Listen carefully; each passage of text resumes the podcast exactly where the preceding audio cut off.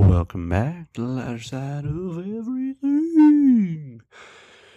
You know right off the top, you can find this on the blog, which is the light comedy dot wordpress dot com, the light comedy dot blogspot dot c a. If you're looking for the R S S, it's on FeedBurner, Stitcher Radio, iTunes.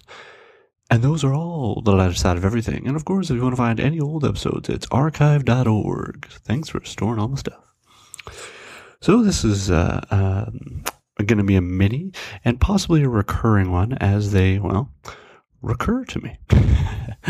um, I have a bunch of stories and they don't fit with anything, as I've said before. So I know I've done random ones, but this one is sort of an homage to uh, Pete Holmes and his podcast, You Made It Weird. Uh, fantastic podcast. I encourage you to check it out.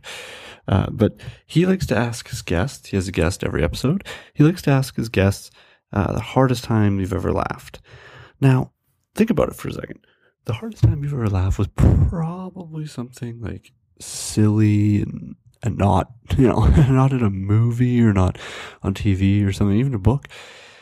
You know, when was it? It was probably something someone said to you, you observed, whether it was someone stubbing their toe and then hitting their head, you know. So this is what this is going to be. The hardest times I've ever laughed. Um, possibly, probably part one of many.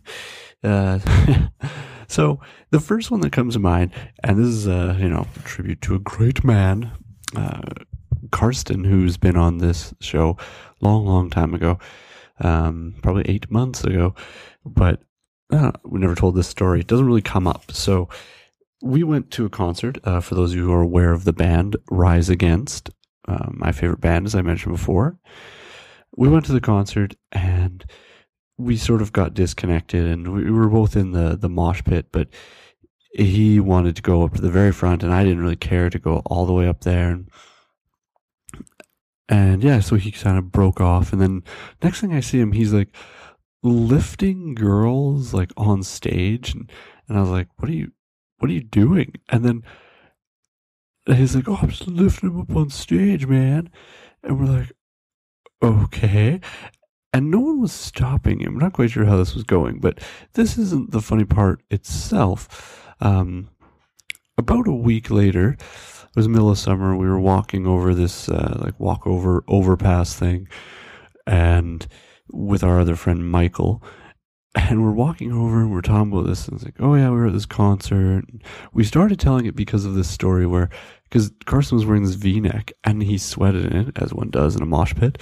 And it was down, like, the V drooped. Like, the rest of the shirt, not so much. But the V in the material is drooped.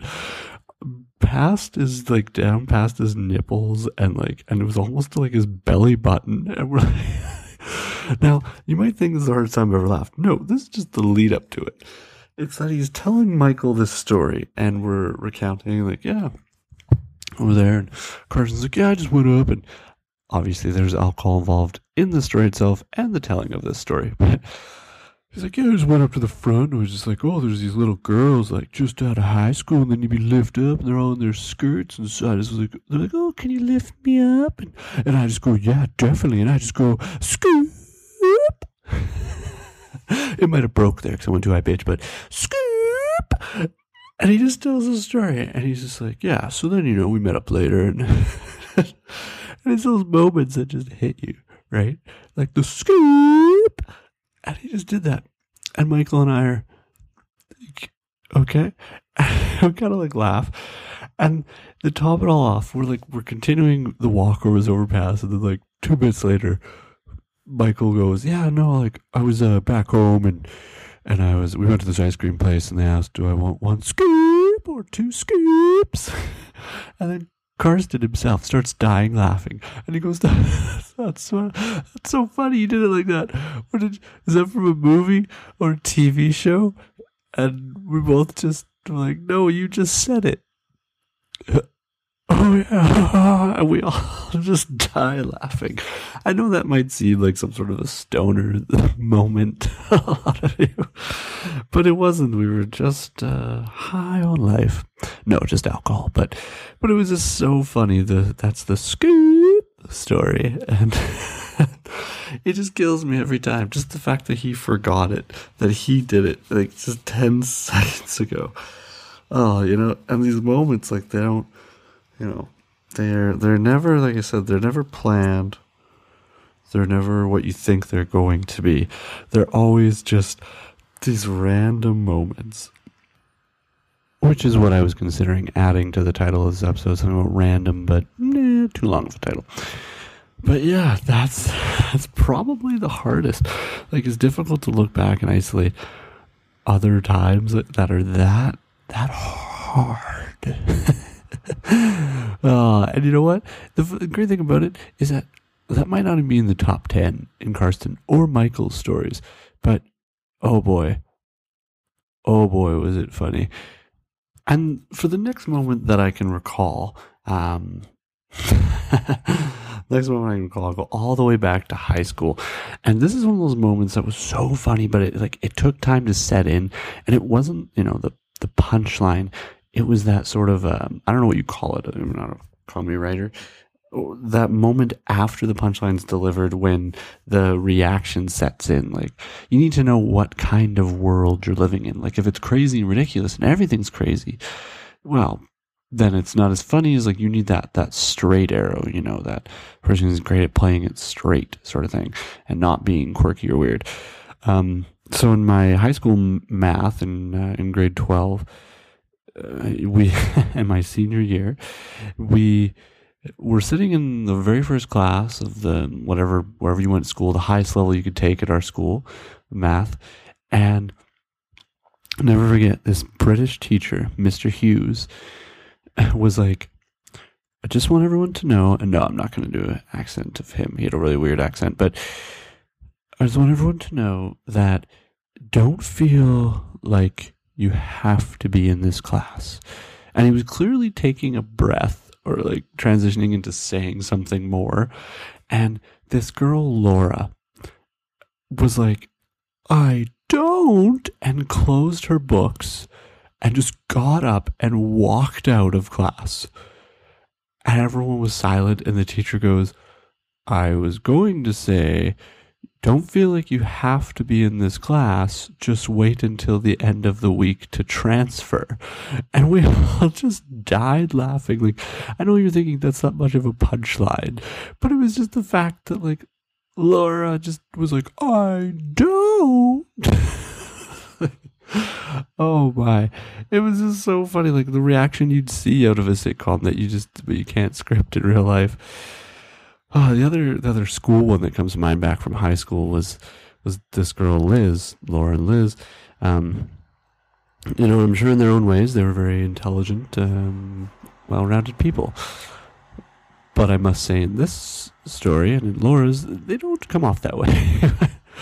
We're in uh, physics again in grade twelve, and and uh, our school was small. We didn't have, you know, multiple tiers of physics, only one physics.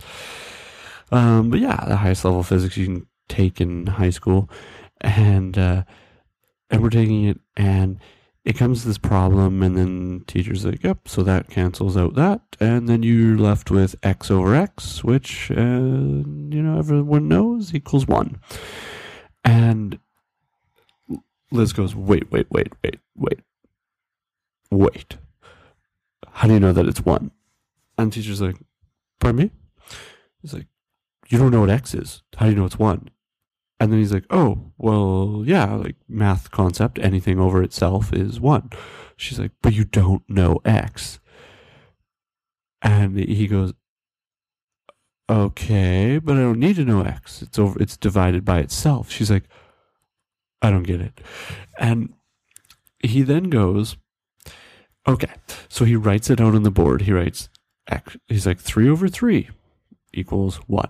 two over two equals one. one over one equals one. Therefore, x over x equals one. And she goes, no, I get the rest. But you still don't know what x is. And and then his response was, do I need to get the blocks? Now again, this wasn't the moment. It wasn't it wasn't this that made me break up laughing. It was the fact that Liz went, oh, yes, and put her pencil down and went, oh, finally, there's blocks? And everyone was like, and snickered, and he's like, oh, no, um, I was making fun of you. Everyone just lost it. Oh, but I was, shall I get the blocks? Like, I don't know. Maybe those are mean-spirited stories. But but I'm sorry. They're just, just the reaction. Just, you can't script that. Like, that is what you would put in a in a comedy show. Does that not seem like it came right out of thirty rock or something?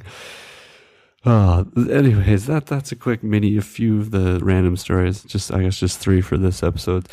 Um, but yeah, I just wanted to do a mini, just the random, like, I may have touched on them pieces and other, other stories, but didn't really focus on them. Didn't give them, you know, a three and a half minute piece. So there was their time.